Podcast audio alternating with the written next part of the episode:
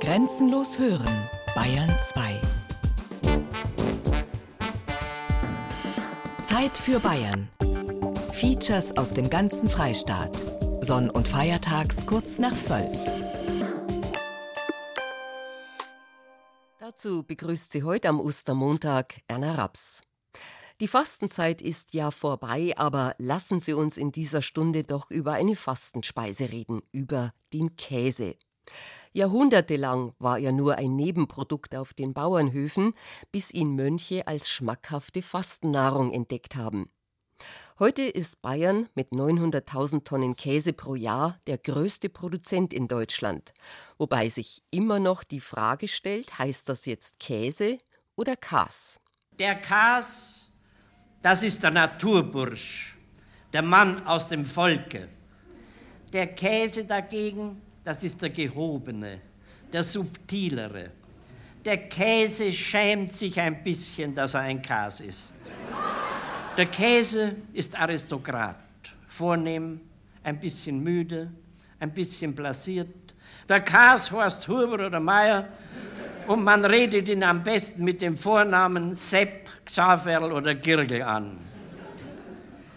Der Käse ist bekömmlich, der Kas ist nahrhaft. Der Kas ist eine Mahlzeit, der Käse beendet eine.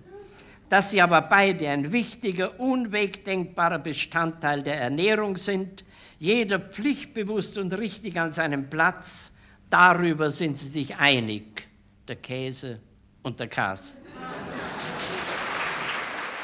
Diese ultimative Charakteristik von Josef Maria Lutz führt uns schon hinein in die bayerische Käsevielfalt.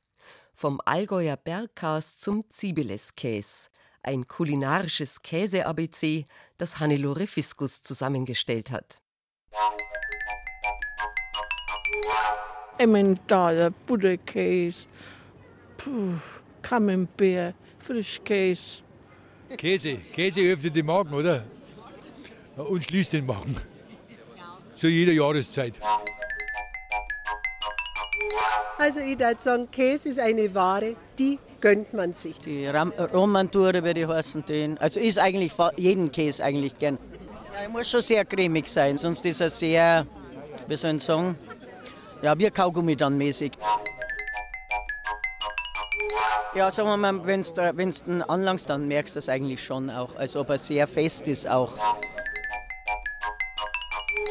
6 Monate greift der mittlerweile Bergkäse, ist handgeschmiert, eine Rotturende, man mitessen aus Rohmilch, laktosefrei.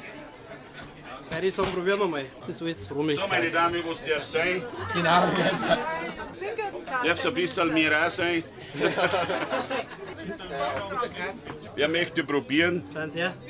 Ah ja, probiere ich selber. Käse machen Sie eine Sendung.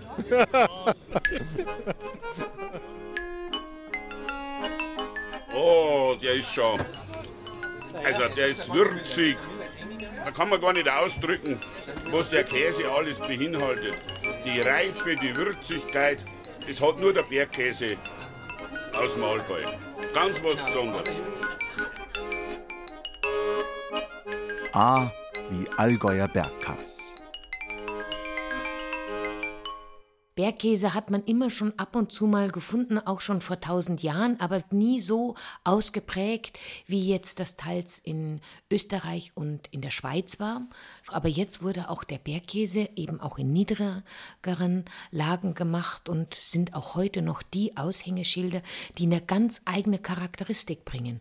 Aufgrund der Flora, die wir dort haben, der schmeckt nicht wie ein Schweizer, der ist kein Österreicher, er ist kein Franzose, er ist ein Bayer. Sagt Susanne Hoffmann, Käseexpertin, Käsehändlerin, Käseliebhaberin und vor allem Käsebewahrerin. Das Echte, das Originale, das Traditionelle liegt ihr am Herzen. Bergkäse ist eine Mindestreifezeit von 3 Monaten und ein Mindestgewicht von 15 Kilo. Allgäuer Bergkäse ist der ursprungsgeschützte, da gibt es stärkere Auflagen.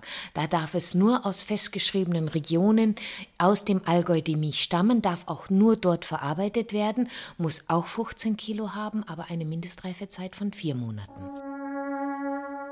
Ja, wir haben hier einen Kupferkessel, einen alten noch, also der ist fast 100 Jahre alt. und für offene Feuerstellen noch, also wie es früher auch war. Und der Käse wird gemacht, die Abendmilch wird also aufgestellt, die wird entrahmt und die Morgenmilch kommt dazu, also es sind zurzeit so ca. 200 Liter. Wird erhitzt auf 32 Grad auf dem offenen Feuer eben und nachher kommt Lab dazu, Kälberlab, das Labferment wird hinzugefügt und das wird dann in so einer halben Stunde dick wie Gelee. Es gibt eine Galerte und dann wird es mit der Harfe geschnitten, so groß wie Erbsen ungefähr. Dann nochmal erhitzt auf dem Feuer auf 50 Grad, das gibt dann den Hartkäse und das gibt dann den typisch Allgäuer Bergkäse. Optimal ist ja jetzt, weil jetzt ist ja einjährig, so wollen ihn also die Einheimischen und ist also ein richtig würziger Bergkäse jetzt. Seit über 20 Jahren macht der Hartl Bernhard seinen Bergkäse auf der Alpe Schattwald in Obermeiselstein bei Oberstdorf. So wie man ihn immer gemacht hat, alles in Handarbeit.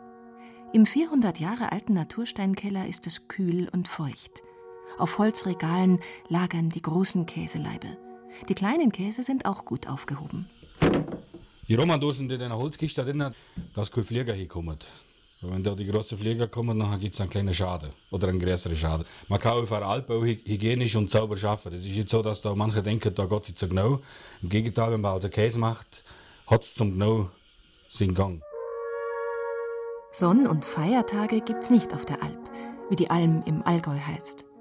Jeden Morgen um 5:30 steht Bernhard Hartl im Stall zum Melken.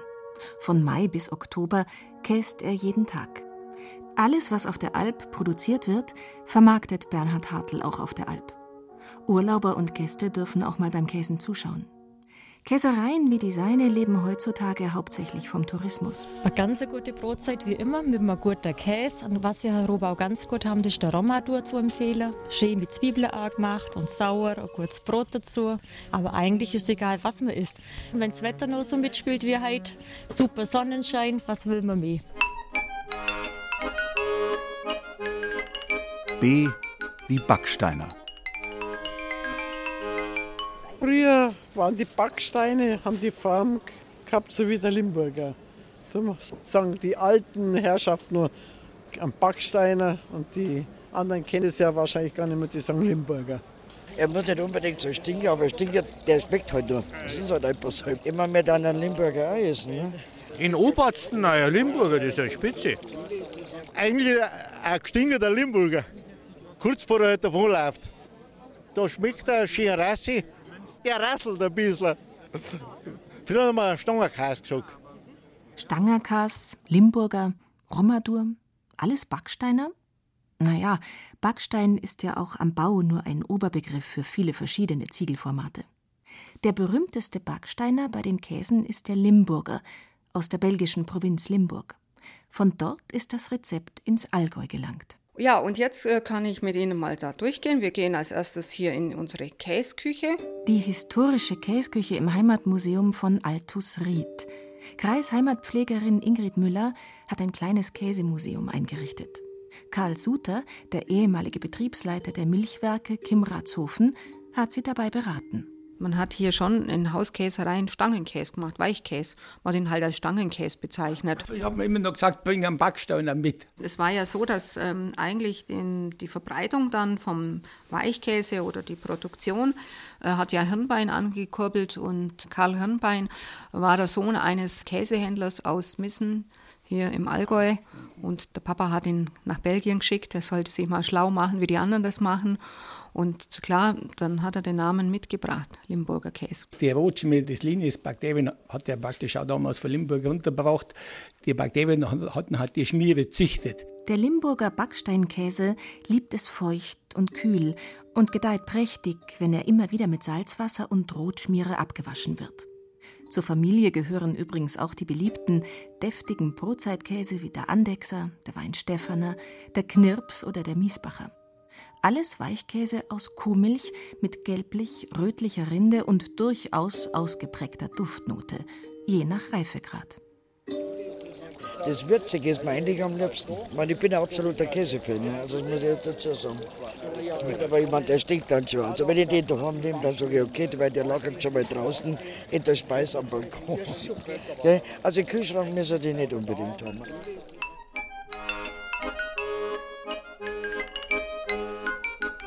C wie Camembert. Der Käse braucht schön warm. Die Carmen ist gerade beim Rühren, beim Bruchschneiden und beim Rühren. Es dampft in der Käseküche der Tegernseer Naturkäserei in Kreuth, wie in einem Tropenhaus.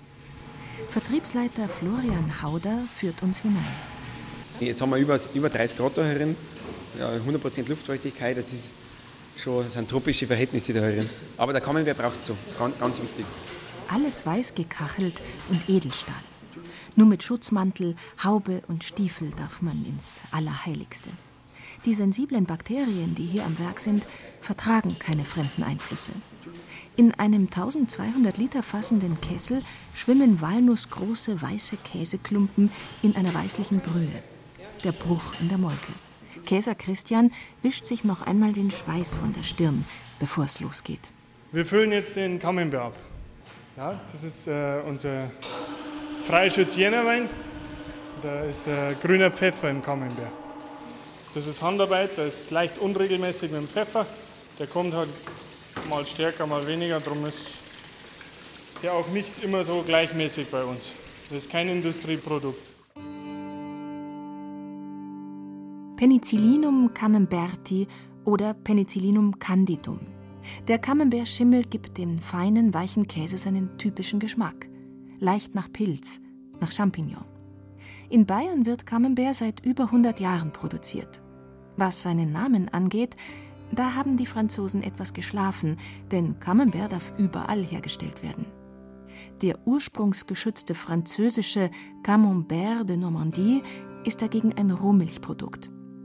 So wie die Franzosen, sagt Käseexpertin Susanne Hoffmann, haben auch die Bayern am Anfang Camembert gemacht. Dieser Camembert, sage ich aber immer, ist wie ein spannender Roman.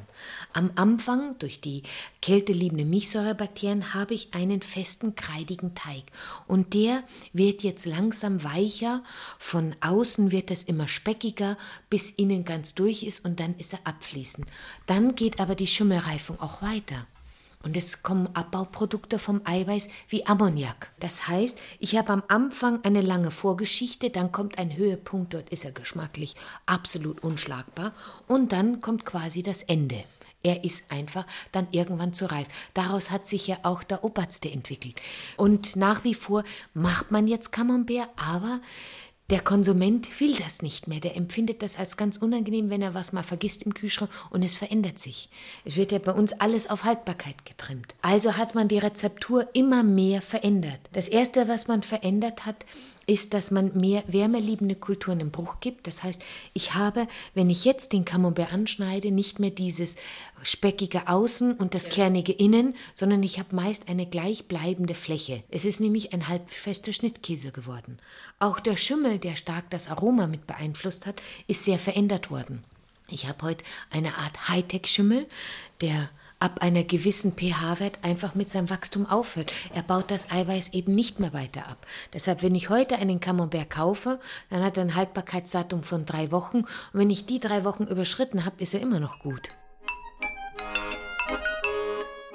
D wie Diätkäse. So gesund muss ich es nicht haben, nur dann hat er jetzt mal gut für die Linie und vielleicht auch für die Gesundheit.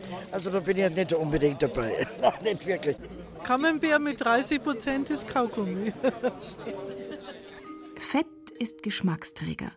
Und was da in den Supermarkttheken alles angeboten wird an leicht und slim, das ist oft die Verpackung nicht wert. Wer es mager mag, der isst am besten fettarmen Topfen. E wie Emmentaler. Also wir sitzen jetzt in Knollz-Bauernstube bei einer gemütlichen Käseprobe. Wir fangen im Uhrzeigersinn an. Das ist also der Allgäuer Emmentaler.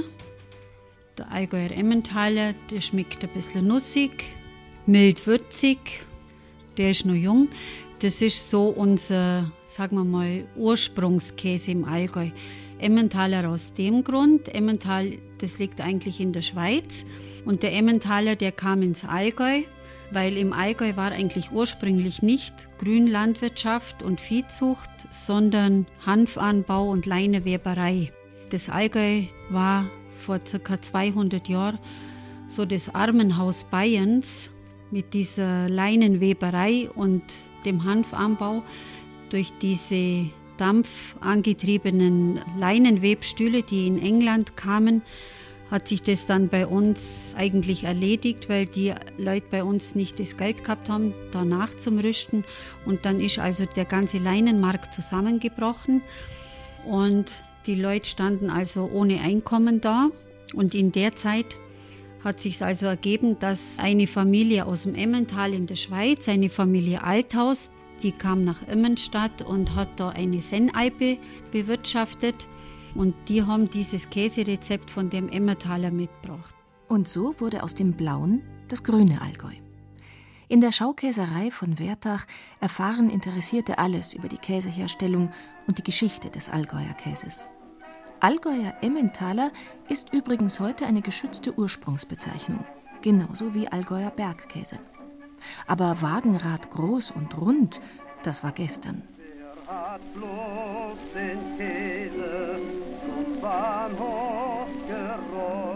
Wagenrad groß und rund, das war gestern.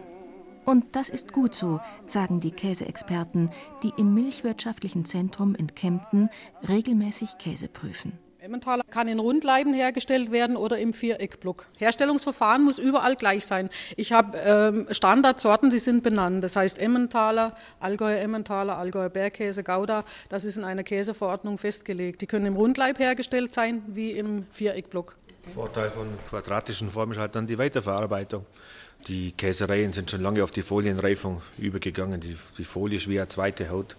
Die atmet nach außen, aber der Sauerstoff kann nicht rein, also das ist heutzutage kein Problem mehr. Und für Rindenpflege wäre ja Wahnsinn, heute vom Arbeitsaufwand her die großen Mengen so zu lagern, zu pflegen.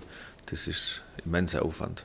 Ein historischer Hinweis vielleicht noch: Früher hat man auch die runde Form einfach aus ganz praktikablen Gründen benutzt. Da hat es noch alte Käsebretter gegeben und man hat den Käse quasi zum Bahnhof gerollt. Der hat bloß den Käse zum Bahnhof gerollt. Das ist eine Frechheit, wie kann man sowas tun? Denn war noch nicht versohlt. Die Polizei hat sich hineingelegt. Jetzt ist die böse Seer und Groll, weil man hat keinen Käse zum Bahnhof gerollt. F wie Frischkäse.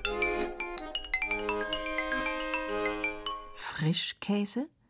Frischkäse ist eigentlich nur eine Vorstufe zu Käse. Keine Rinde, keine Reifung, kein Geruch. Aber beliebt wie nie zuvor. Über 300.000 Tonnen werden in Bayern davon jährlich produziert, laut Bilanz der bayerischen Milchwirtschaft. Seine Beliebtheit dürfte auch deshalb so groß sein, weil er alles mit sich machen lässt. Es gibt ihn süß, sauer, mit Schnittlauch, mit Kräutern, mit Gewürzen, mit Lachs, mit Salami oder mit Früchten.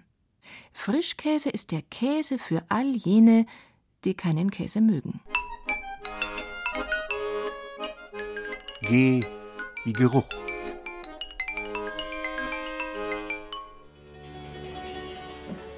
Also er stinkt auf keinen Fall, wenn manche sagen, ein Käse, der duftet. Das war streng, ne? Hier riecht es ein bisschen streng. Jetzt wird es nicht mehr sauer, jetzt wird es würzig, streng. Also wir kommen jetzt in die Reifekeller. Wir haben jetzt zwei große Reifekeller, einmal für die ganzen Schnittkäse und halbfesten Schnittkäse und einmal für unsere Bergkäse, die Hartkäse. Wenn man sagt, der Käse stinkt, dann ist es ja immer Ammoniak. Florian Hauder öffnet die Tür zu einem langen Kellerraum. Käseleibe über Käseleibe, von weiß über rötlich-gelb bis fast dunkelbraun liegen sie auf den Regalbrettern. Der ganze Reichtum der Tegernseer Naturkäserei. Der Christoph ist gerade beim Schmieren. Er macht es super. Also wir haben echt im Keller ganz gute Leute auch, weil das ist, also man kann jetzt die beste Milch haben und die super verarbeiten, und wenn die Reifung nicht stimmt im Keller, dann kann man das Ganze wieder vergessen. Also wenn die Rutschmiere dann reift, dann baut die Rutschmiere, also die Rutschmierekulturen bauen halt auch das Fett und Eiweiß ab außen auf der Rinde, und dann entsteht dabei Ammoniak, und wenn Eiweiß abgebaut wird, dann entsteht da als Nebenprodukt praktisch Ammoniak, und deswegen stinkt's. H wie Hofkäserei. Wir schauen jetzt gerade über unser Sonnental der Jachenau. Mit Blick da unser Matterhorn da hinten. Das ist der Guffert am Aachensee. Und genießen jetzt diese schöne Aussicht. Ja, die ist wirklich schön. Dementsprechend viele Touristen kommen in die Jachenau, um sich in dieser herrlichen Landschaft zu erholen. Und um den Käse vom Langerbauern zu probieren. Josef Orterer, der da so gemütlich vor seinem stattlichen Hof auf der Hausbank sitzt, ist einer von 1000 Hofkäsern in Deutschland. Halbfester Schnittkäse, Tilsiter mit Kräutern, Jachenauer Bergbauernkäse und Bierkäse, der liegt gerade im Salzbad, sind die Spezialitäten aus der Jachenau. Käse, muss man sagen, Käse hat eigentlich bei uns, so wie ich den mache, keine Tradition. Das ist etwas, was ich selber hier aufgebaut habe, vor ja, mittlerweile 16 Jahre werden das jetzt dann schon. Und bei uns war eigentlich historisch gesehen eher die Butterproduktion zu Hause. Bis in die 60er Jahre, als dann die Milchablieferung losging zu den Molkereien, ist das dann eingestellt worden. Wir haben dann 1999 wieder angefangen, die Milch direkt zu verwerten, eben die Wertschöpfung ein bisschen zu erhöhen und daraus Käse herzustellen. Zum einen natürlich war der Milchpreis nicht zufriedenstellend. Die Situation war dadurch natürlich sehr unbefriedigend. Das heißt, durch den Käse haben wir dann eine höhere Wertschöpfung erreicht. Und das Zweite war natürlich, wir als Gastgeber für Urlaub auf dem Bahnhof wollen natürlich unseren Gästen auch etwas anbieten, was sie an den Urlaub auch erinnert. Bestes aus der Milch, genau. Und das ist eben der Käse. Käse und Tourismus sind im bayerischen Oberland eine innige Verbindung eingegangen. Das Regionale ist gefragt und so hat es sich gelohnt, dass der Orterer die Käserei erlernt hat. So wie er stellen viele Kleinbetriebe in Bayern Käsespezialitäten her und bewahren die alte Handwerkskunst des Käsens. Es sind zwar nur 2% der bayerischen Käseproduktion von sage und schreibe 850.000 Tonnen, die aus kleinen Hofkäsereien stammen, aber Tendenz und Vielfalt steigend. I wie Industriekäse. Das Gegenteil von Hofkäse. Lassen wir doch einmal einen alten Käser aus dem Allgäu erzählen. Karl Suter aus Altusried, 81 Jahre alt, hat 1950 seine Lehre im Milchwerk von Kimratshofen begonnen. Und da haben 29 Bauern da am Morgen Milch gebraucht und am Abend. Und ich als Lehrling muss mit dem Zeigefinger immer am Rand abstreifen, damit der Rahmen frei gewesen ist. Und muss bei jedem Stutzen den Finger abschlecken und muss schauen, ob der Rahm gut ist, beziehungsweise die Milch gut ist. Und ich habe also den Finger abgeschleckt und bin nachher zum nächsten gegangen. Und das waren 75 Stutzer. Das war damals die Qualitätsüberwachung. Wenn man das heute sieht, das macht heute alles für den Computer. Das ist schlimm, aber es ist so. Man braucht praktisch einen Computerfachmann, ist da wichtiger als ein Käsemeister. Schlimm, aber es ist so. 400 Sorten Käse. Und 3-mal so viel an Masse, wie wir Bayern selbst essen können, das ist die bayerische Käseproduktion. Die Milch, um die großen Industrieanlagen auszulasten, stammt zum Teil sogar aus Nachbarländern wie Tschechien oder Österreich. Bayerischer Käse ist ein gefragter Exportartikel. Er geht in die ganze Welt, bis nach China. J wie Jodeln, Jauchzen und Joche auf der Alm, da ist so schön.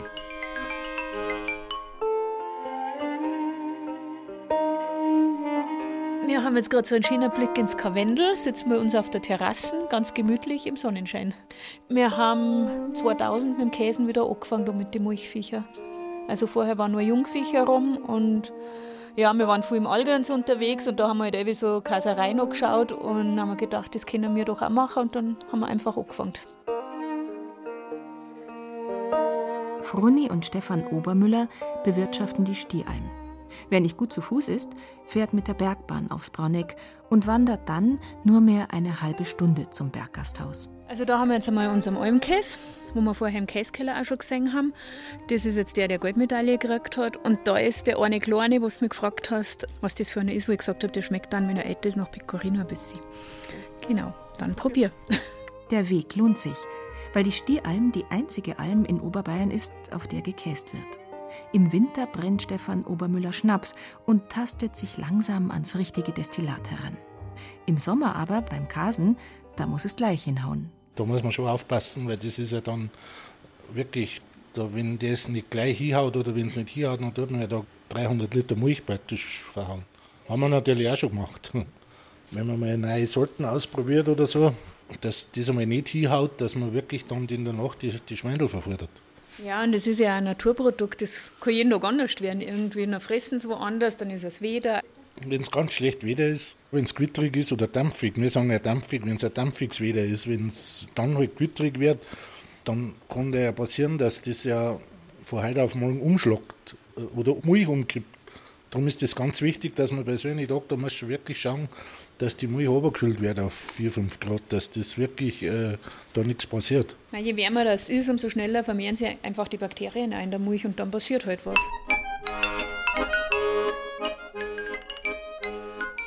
K wie Klosterkäse. Aus Ephemerides Andecenses, 1846 bis 1866. Handschriftliche Chronik von Magnus Sattler. Eintrag von 1865. Da die Zeitumstände ernstlich daran erinnerten, dass der vorherrschende Getreidebau eine ergiebige Rolle nicht mehr abwerfe, glaubte man, dass es an der Zeit sei, eine Umänderung im Betriebe der Ökonomie zu veranlassen und der Milchwirtschaft und Viehzucht eine größere Ausdehnung zu geben.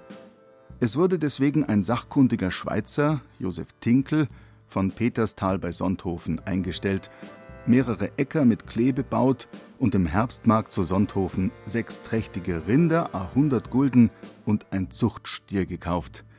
Der Erfolg zeigte, dass das Unternehmen kein Missgriff war. Man erhielt einen ganzen Haushalt, Kloster, Bauhof, Institut, mehr Rahm, Milch, Butter, Käse als vorher und konnte noch ein großes Quantum Käse verkaufen. Die Klöster, die Bewahrer der Tradition. Auf dem Heiligen Berg in Andex sprudelt das Bier zwar immer noch aus der eigenen Klosterbrauerei, aber um den Klosterkäse ist es nicht so gut bestellt. Eine Frischkäsezubereitung aus der Klosterküche ist alles, was übrig geblieben ist. Nicht weit weg, im Landkreis Landsberg, liegt die Erzabtei St. Ottilien, mitten in grünen Wiesen und fruchtbaren Feldern. Ein richtiges Dorf mit Exerzitienhaus, Gymnasium, Missionsmuseum, Kräutergarten, Büchermarkt, Biogasanlage, großer Landwirtschaft und Hofladen. Im Kühlregal sind schon ein paar Sorten aus. Also da, die mittlere Abteilung, da ist jetzt der drin, wo ich hier produziere. Und hier im oberen, da ist jetzt der vom Kollegen drin. Und da unten auch der Wickkräuter de Provence, der ist leider schon ausverkauft. Aber es gibt heute wieder Nachschub. Molkereimeister Christian Merck hat heute wieder seine mobile Käserei hinter dem Kuhstall des Klosters geparkt. Ein unauffälliger weißer Kastenwagen, aber voll ausgestattet wie eine richtige kleine Käserei. Mit Kessel, Rührwerk, Formen, alles da, was ein Käser benötigt. Also ich muss jetzt erst mal prüfen, ob der Bruch jetzt fest genug ist. Ich komme so circa 8 Mal im Jahr hier nach St. Ottilien. Das mit selber Käse herstellen ist etwas problematisch, da man ja auch die Räumlichkeiten dazu braucht und das Personal dazu. Und deshalb ist es für sie eine praktischere Lösung, wenn da einer zum Käsen kommt.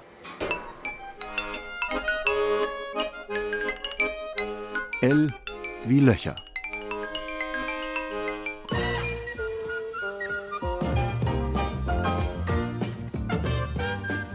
Als ich neulich morgens beim Frühstück saß und mir eine Scheibe Käse genommen habe, habe ich mich sicher zum 100. Mal gefragt, wie kommen eigentlich die Löcher in den Käse?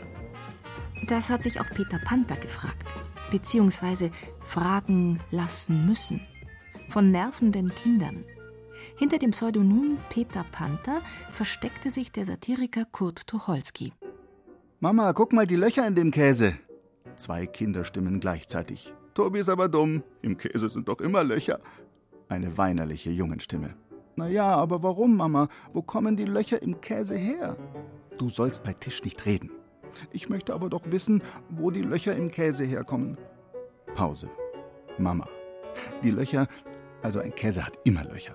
Da haben die Mädchen ganz recht. Ein Käse hat eben immer Löcher. Mama, aber dieser Käse hat doch keine Löcher. Warum hat der keine Löcher und warum hat der Löcher? Jetzt schweig und iss. Ich hab dir schon 100-mal gesagt, du sollst bei Tisch nicht reden. Iss. Das Löchern geht weiter. Auch als das nervende Kind im Bett ist. Jetzt löchern sich die Erwachsenen. Und keiner weiß es, wie die Löcher in den Käse kommen, und keiner will zugeben, dass er es nicht weiß. Und bald liegen die Nerven blank und der Abend wird zum Fiasko. Der klingt hohl, der hat Löcher und der frische klingt dumpf, der hat noch keine. Also gibt es ja viele Geschichten, wie die Löcher in den Käse kommen, in den Emmentaler. Das ist eine ganz einfache Geschichte. Wir geben ja zu der Käserei Milch Probionsäurebakterien zu. Die Probionsäurebakterien im Endestadium von der Reifung, das findet so ungefähr bei 20 Grad statt, fangen die an, die Milchsäure, was im Produkt ist, zu verarbeiten. Also gut Deutsch, die machen einen Stoffwechsel. Daraus bilden sich CO2 und Säuren. Die Säuren macht der Geschmack. Und das CO2 bildet dann an der Lochansatzstellen im Teig die Löcher. Das ist die ganze Wissenschaft, wie kommen die Löcher in den Käse. M wie Mozzarella.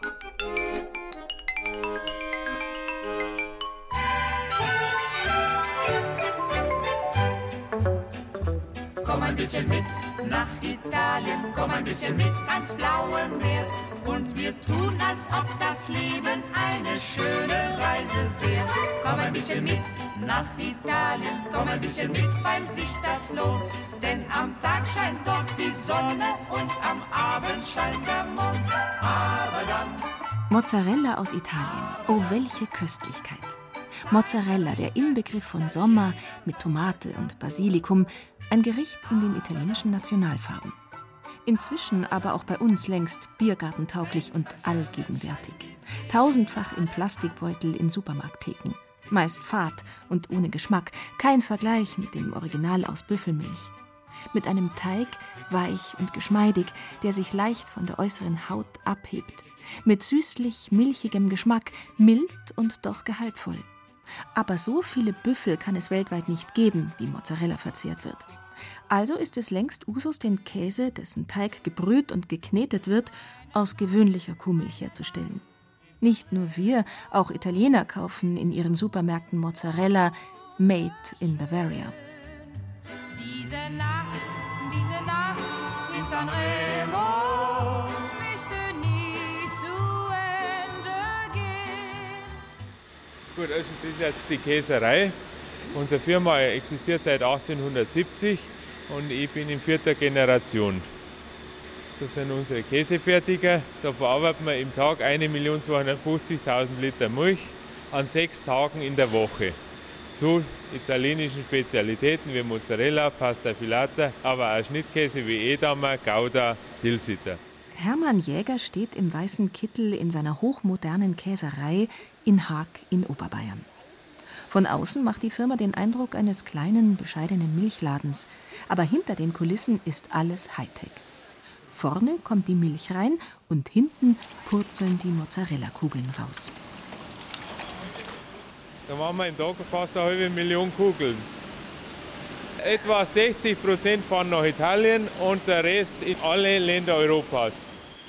Und das ist auch eine Marke von uns, zum Beispiel Alpinetta.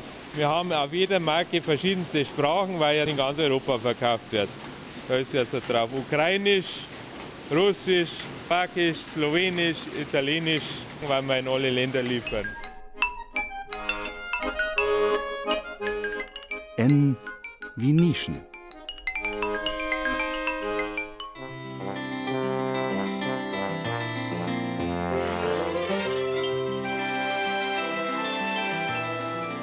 Hunger? Film ab! Puh. Ich spiele von allem etwas, aber keine Nischen, sagt der deutsche Diskjockey Carsten Krebsbach, alias Captain Käse. Normalerweise haben DJs coole Namen. Dass sich einer Captain Käse nennt, ist ungewöhnlich. Aber weil Krebsbach ein begeisterter Captain Blaubeer-Fan ist, hat er beschlossen, sich Captain Käse zu nennen. Auch wenn es bei Konzerten von Captain Käse nicht nur etwas auf die Ohren, sondern auch etwas für den Gaumen gibt. Aber das bloß nebenbei. Wir machen weiter mit dem Buchstaben O. O wie Oberster. Der Oberste. Ja, bärig. Ich kann wohl nicht kochen, ich kann keinen Schweinsbraten, nichts machen, aber beim Obersten, ich kann es ja nicht einmal gescheit bayerisch sagen, weil ich ja Frank bin, aber einen Obersten, den mache ich folgendermaßen, dann nehme ich die Hälfte Butter, ein Camembert dazu, ein Ei, also nur das Dotter. Um Gottes Willen, ein Ei, das geht auf dem Leberkäse, auf hat im Käse nichts verloren. Ei Dotter, nicht das ganze Ei, sondern nur das Ei Dotter. Und da kannst du schön leicht den rumrühren, lässt sich schöner zu drücken. Das geht gar nicht. Da habe ich einen, der Egon, das ist mein bester Freund, den kenne ich schon 30 Jahre. Und der macht da gleich einen ganzen Kimi voll, weißt du, so schaffe ich gleich. Da läuft der Bart so wie. So was Gutes, ehrlich war.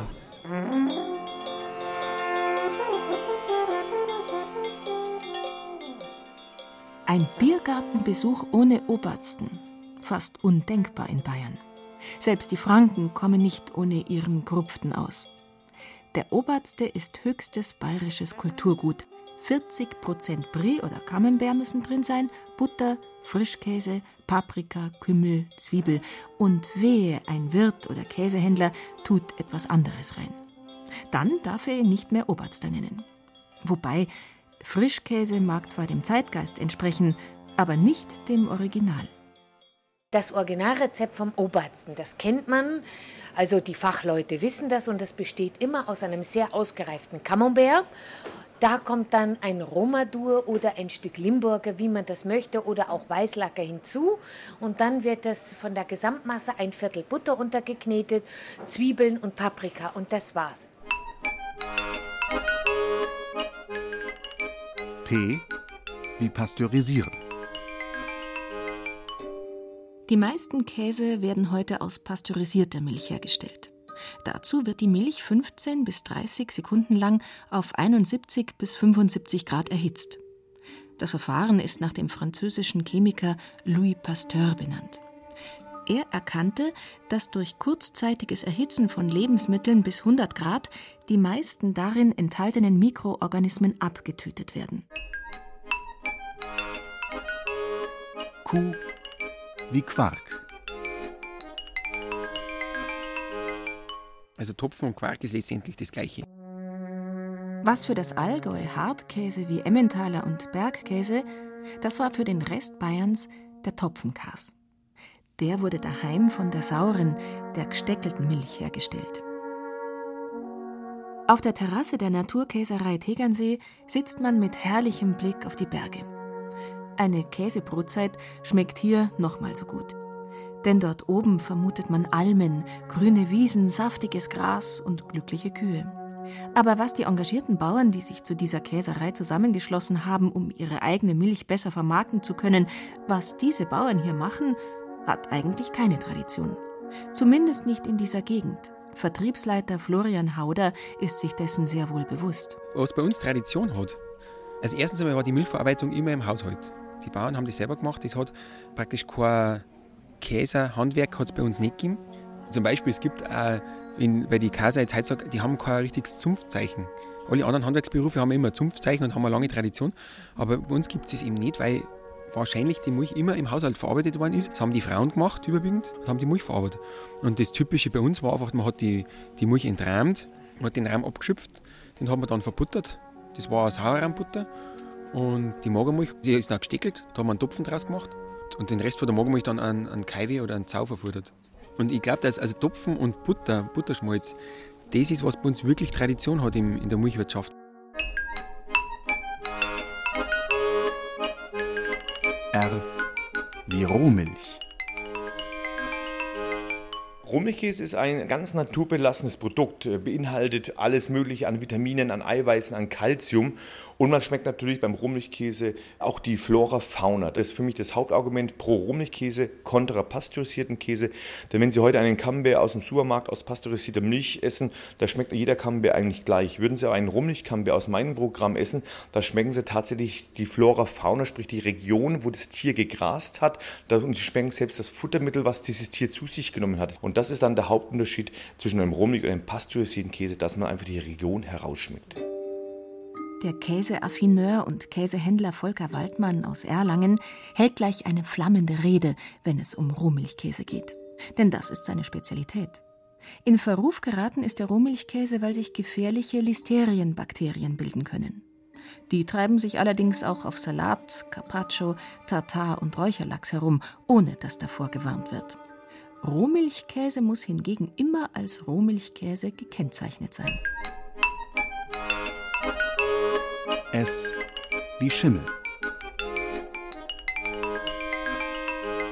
Auf der Außenseite schon ein haariger, buschiger Schimmel, ja, der den deutschen Hygienefanatiker schockt. Für mich ein gutes Zeichen, diese Schimmelbildung bei diesem Rummeligkäse, ein Zeichen, dass es dem Käse hier bei mir gut geht und dieser Schimmel ist erwünscht.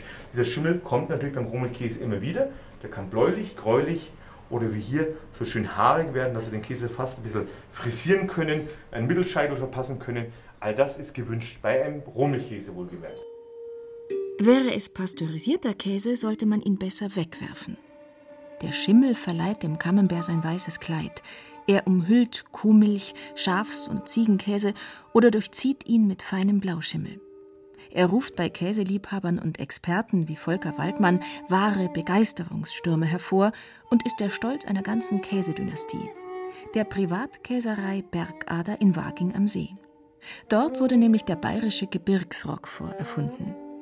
Basil Weixler, der als junger Bursche die Dorfkäserei von Waging angemietet hatte, begann 1927 mit der Produktion. Heute wird die Firma von seiner Enkelin Beatrice Kress geführt. Der Erfolg von dem bayerischen Gebirgsrock vor war am Anfang sehr mäßig. Es war also eine sehr mühsame Geschichte, aber mit doch wachsendem Erfolg hat er dann zunächst einmal die französische Konkurrenz auf den Käse aufmerksam gemacht, dass es da einen Roquefort aus den bayerischen Alpen gibt. Und die waren natürlich nicht damit einverstanden, dass der Name verwendet wurde. Die haben ihm dann einen Prozess auf den Hals gehetzt, der über viele Instanzen ging und 8 Jahre gedauert hat. Und da wurde dem Basil Weixler erwartungsgemäß dann die Namensanleihe versagt. Und ab dem Zeitpunkt hieß er dann Edelpilzkäse. Inzwischen exportieren die Waginger Blauschimmelkäse nicht nur nach Frankreich und Italien, sondern in 46 weitere Länder. T wie Topfen. Ja, so ein Topfen. Da redet nicht so ein Topfen, da redet nicht so ein Schmarrn. Das ist jedenfalls abwertend gemeint. So ein Kas oder das Kasmeo oder einfach, das war nichts Besonderes. So wird ja auch heute noch diese Redewendung interpretiert, weil dieser Sauermilchkäse immer die gleiche Richtung war. Der Käse kommt eigentlich immer nur abwertend in Redewendungen vor. Leider, weil er war immer praktisch das Gegenteil von Wurst. U wie Ursprung.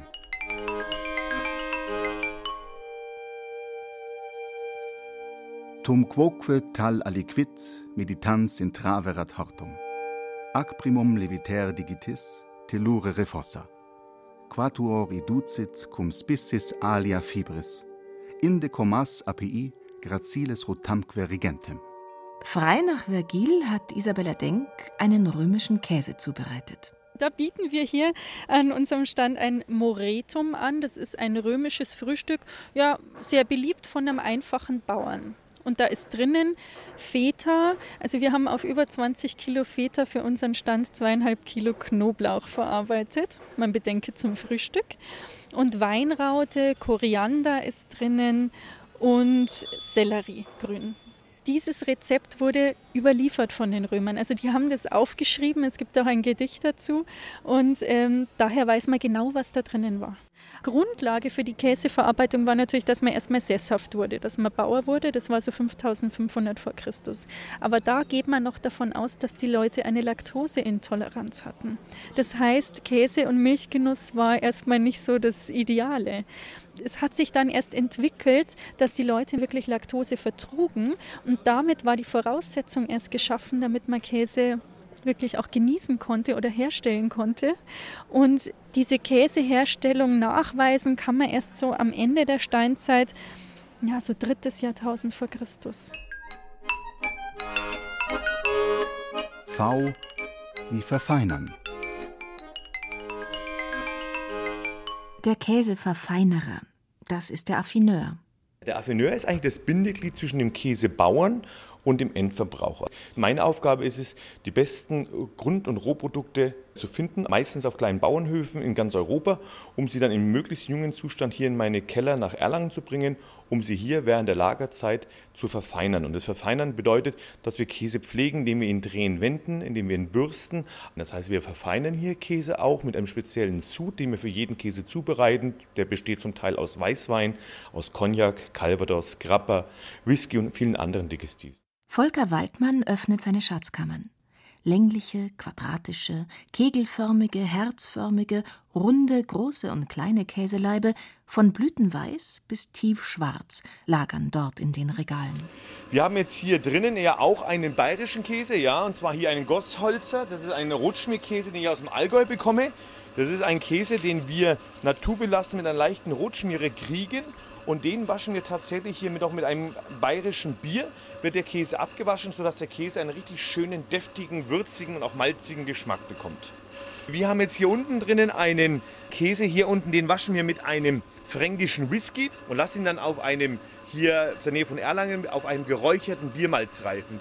Affineur als Berufsbezeichnung gibt es nur in Frankreich. Dort hat der Erlanger Käsehändler das Handwerk auch gelernt. Aber die Passion für den Käse, die hat er schon mitgebracht. W wie Weißlacker. Ja, ich habe noch schon probiert, den Weißlacker. Das ist schon deftig. Ich glaube, das ist was für mich. Ich esse gern was Würziges. Der riecht schon ganz stramm. Ja, also, ich glaube, mein Fall ist es nicht. Zum Wohl. Zum Wohl.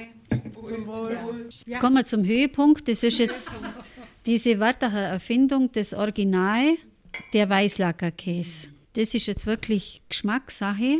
Wenn man wirklich jemand wirklich was Deftiges anbieten will und man weiß, das mag derjenige, dann kann man den Weißlacker servieren. Wenn man natürlich weiß, das liegt denen überhaupt nicht, dann kann ich auch meinen besten Freund vertreiben mit dem Weißlacker. Gell? Bei der Käseprobe rümpfen auch ein paar Damen die Nase. Das ist dann doch zu viel Würze für feine Nasen und empfindliche Gaumen. Es ist immer die Reife, die dem Käse den Geschmack verleiht, und die war und ist beim Weißlacker entsprechend lang. Der Weißlacker wird halt so bekannt und so würzig, weil er so alt ist. Normal muss er mindestens ein Jahr alt sein. Oh ja, wenn man den schmieren muss, da stinkt 8 Tage lang hin. Also das ist ganz brutal. Fast wäre er in Vergessenheit geraten, wenn nicht Slow Food ihn zum Arche-Passagier erklärt und damit den Verzehr wieder angekurbelt hätte. Inzwischen kommt man mit der Produktion kaum nach. Denn der beste Stinker Bayerns wird nur noch von einer einzigen Käserei im Allgäu hergestellt. Und die gehört mittlerweile zu einem dänischen Großkonzern. X wie Xanadu.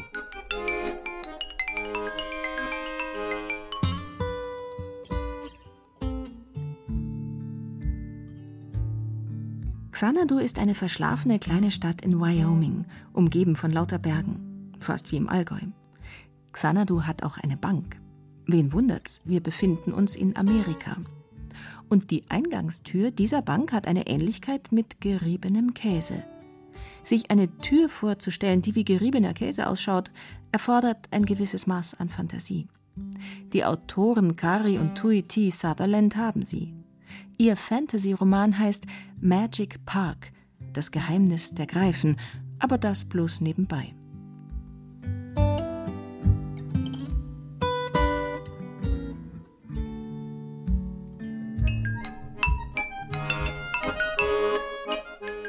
Y wie Yam Yam.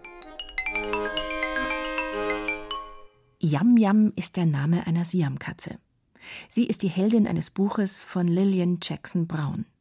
Die Katze, die für Käse schwärmte. Aber es geht hier nicht um Katzen und um Bücher. Deswegen machen wir weiter mit dem Buchstaben Z und beschließen das Alphabet. Z wie Ziegenkäse oder Zibeliskäse. Der Zibeliskäse ist schnell erledigt. Angemachter Topfen mit Zwiebeln, Salz und Pfeffer, gutes Brot dazu, Bier, schönes Wetter, fertig ist der Genuss. Man könnte ihn auch aus Ziegenfrischkäse machen.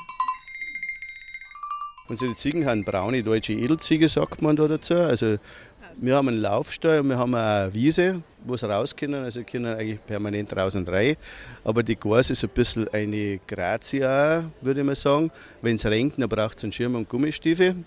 Und wenn man es also bei Regenwetter raus da möchte, dann muss man ehrlich sagen, die haben schneller wieder drin, als wenn man selber wieder zurück ist. Es ist immer so ein Widerspruch in dem Tier. Auf der einen Seite sagt man, es ist zickig, weil sie es nur das Beste raussucht. Das ist richtig. Aber auf der anderen Seite kann man sie in ein dunkles Verlies unter der Keller einsperren und sie gibt dennoch Milch. Und somit war die Ziege sehr verrufen als arme Leuttier des Bahnwärters Kuh. Alle, die sich keine Kuh leisten konnten, mussten sich mit einer Ziege zufrieden geben. Konntest du Kurkur nicht leisten. Die Ziege war die Kuh der Armen, in Oberbayern genau wie in Oberfranken. Ziegen gab es in Oberfranken immer, sehr viel, also bis in die 50er Jahre. Früher hat jeder Haushalt im Grunde genommen, also vor allem natürlich auf dem Land, aber auch in der Stadt, 1 oder 2 Ziegen gehabt, um einfach frische Milch zu haben, um den Eiweißbedarf so zu decken. Das hat aber dann mit dem Wohlstand hat es parallel abgenommen, ja. Ich weiß jetzt nicht mehr, wie viele Ziegen, aber Ende der 50er Jahre gab es kaum noch welche. Und dann kam Anfang der 70er Jahre so diese Alternativbewegung auf, Selbstversorgung, Leben auf dem Lande. Und da hat die Ziege eigentlich wieder an Bedeutung gewonnen. Ziegenkäser in Bayern wie Hans Keller aus der Hallertau oder Robert Knöbel aus Würnsreuth im Landkreis Bayreuth in Oberfranken sind meist Kleinbauern oder Quereinsteiger.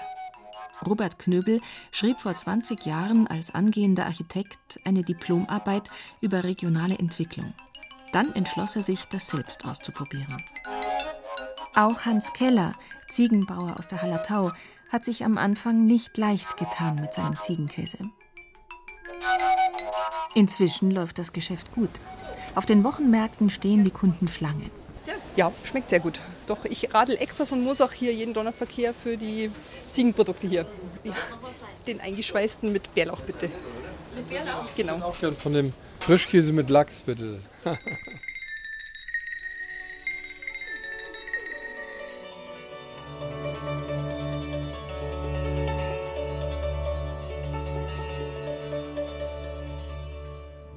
Alles Käse, werden Sie jetzt sagen.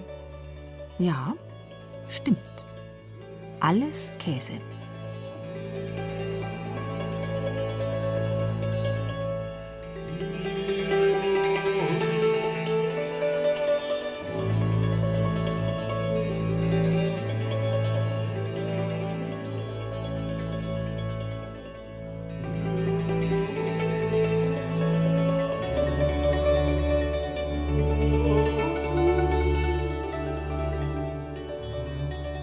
Vom Allgäuer Bergkäs zum Zibeleskäs, ein kulinarisches Käse-ABC von Hannelore Fiskus. Es sprach Susanne Schröder, die Regie hatte Josef Berlinger, die Technik Cordula Vanjura. Sie können auch online in dem Käse-ABC blättern. Auf bayern2.de und BR Heimat finden Sie die Sendung zum Nachhören und als Podcast.